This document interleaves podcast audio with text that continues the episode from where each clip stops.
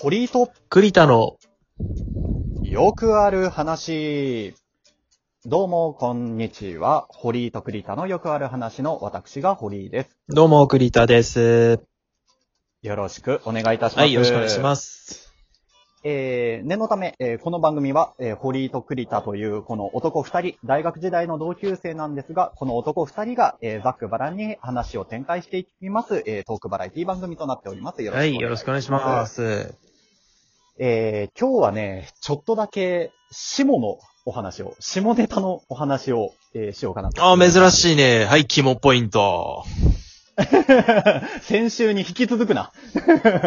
えっと、まあ、下と言ってもですね、あの、まあ、その女性関係というよりかは、うんまあ、もうちょっと身近なデリケートエリアの話でございますよ。あー、はいはいはい。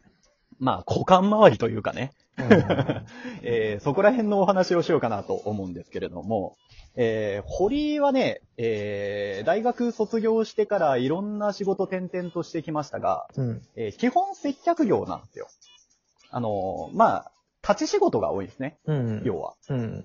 まあ、あのー机に座って、あの、デスクワークするっていうよりかは、実際に体を動かしてっていうところが多いんですわ。はいはなので、あのー非常にですね、汗をかくんです。立ち仕事。い。まあまあ確かにね。うん、疲れるよ空。調が効いたというところでは、空調が効いた、まあ、環境のいいところっていうよりかは、ちょっとね、あの、暑かったりだとか、寒すぎたりだったとか、あの、環境が悪いところで、えーえー立ちながらとか、えー動きながら仕事をするっていうことが多くて、多くて、で、汗をかくんですね。うん。で、加えて堀井すっごい汗っかきなんですわ。あー、そうなんだ。そんな印象あんまりなかったけど。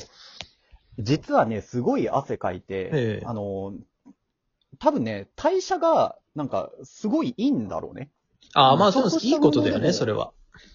そう。あのーすごい代謝物は出てくれて、うんあのー お肌は、まあ、割と綺麗に保ってる方ではあるんだ。ああるから、まあ、臭くはないとは思ってるんだけれども、非常に汗っかきなんですわ。うん。手汗とかもすごいし、あー、なんか緊張冷や汗とかはちょっと気になっちゃうね。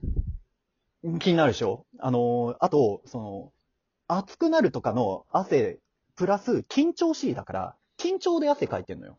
うん、そういう人いるね。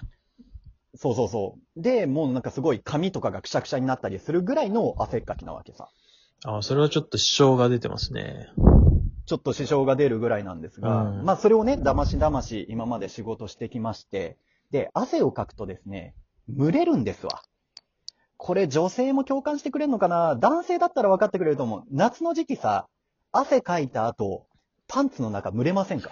まあ、僕あんまり汗かく方じゃなくて、うんうんうん。から、まあ、汗は正直そんなかかないんだけど、うん。まあ、金玉かゆいよね。でももう直接的に行こう、今日はもう。うん。金玉とか、竿のあたりとか、痒くないですか？もうなんか。あとなんか、毛が生えてるところとか、すごい、無性にわか痒くなりませんかるわかるなんかちょっとポリポリしたいというか、もう人前じゃ絶対できないですけれども。まあ、冬なんかもね、特に。にそう、乾燥しちゃうから。そうなの、そうなの。あの、夏は汗の蒸れで、冬はね、乾燥で痒くなるんですよ。んあ。れ。うん。まあ、非常にあそこのデリケートエリアは、あの、管理が難しい。もう立ち仕事してるとね、もうそれがずっとちょっと悩みなわけなんですよ。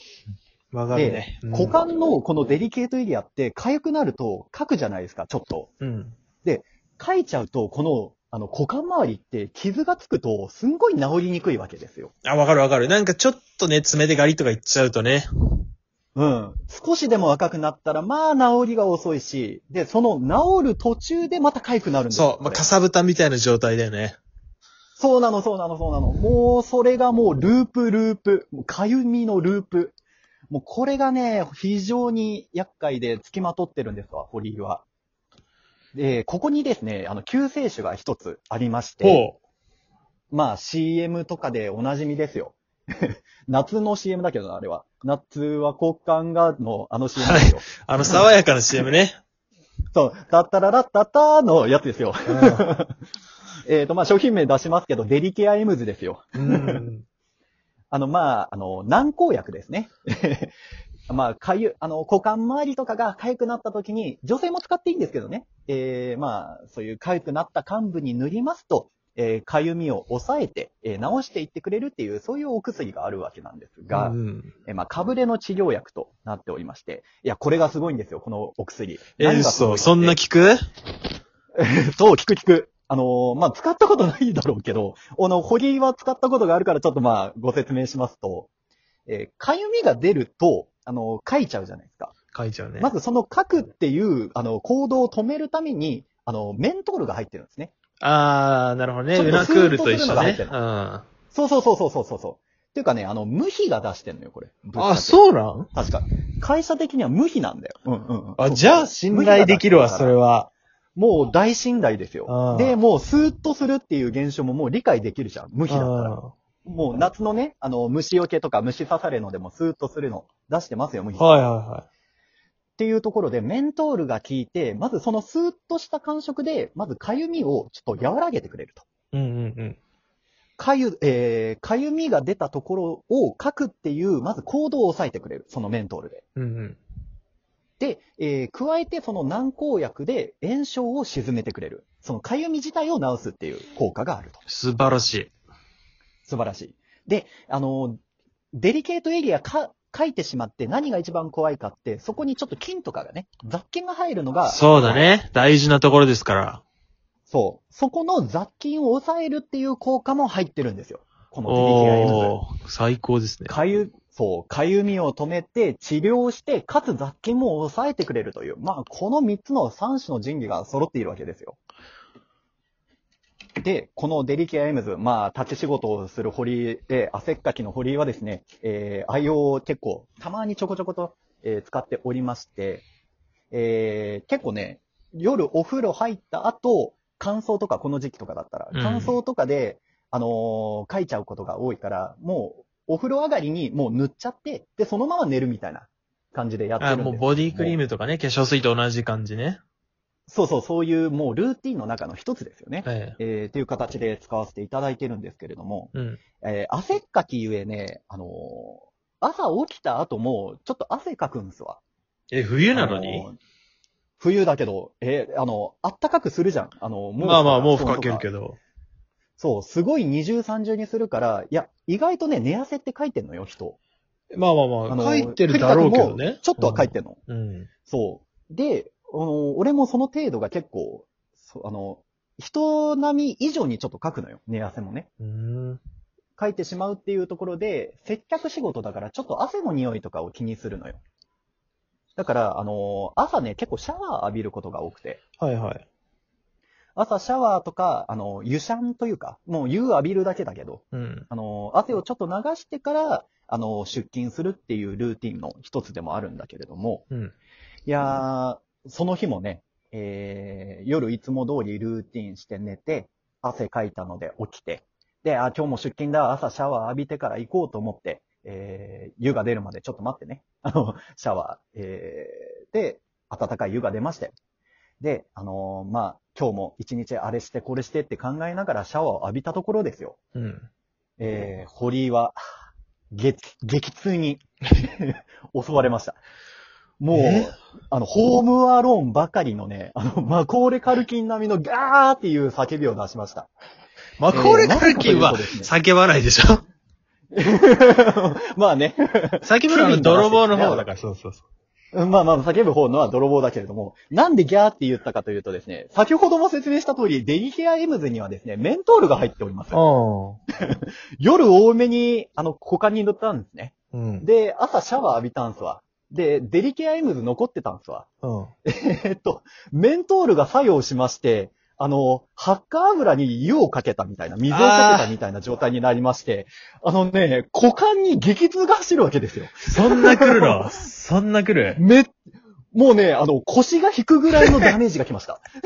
もう、もう普通にいつも通り朝シャワー浴びようと思っただけなのに、シャーってかけた瞬間、うおーっつって。腰引いてもう腰砕けました。デリケアエムズにこんな威力があったとは思わなかった。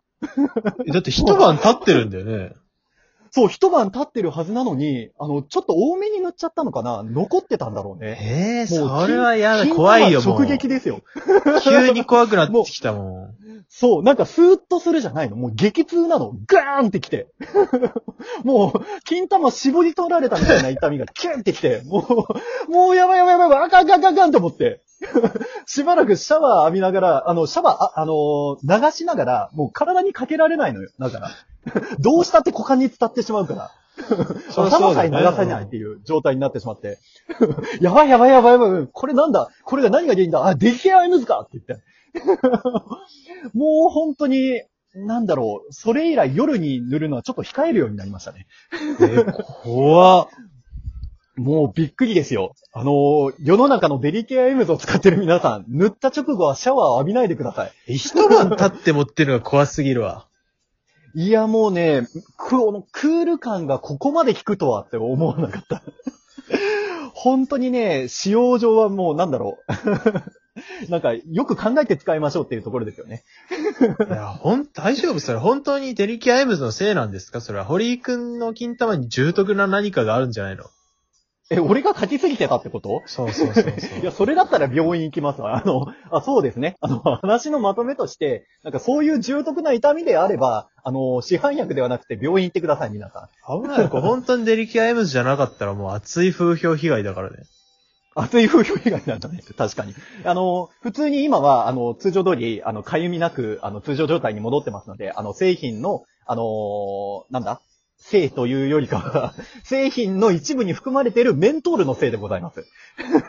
あの、決して製品を、あの、けなすようなものではないんですけれども、まあ、ただ、塗った直後に風呂に入るのだけはやめておけと、えーそういうことだけを、堀井はもう、とうとうと伝えたいなというところで、ねいえーやー、怖いわ。もう12。分、はい、使わせていただきました。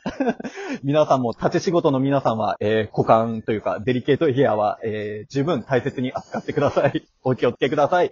ということで、また次回お会いしましょう。さようなら。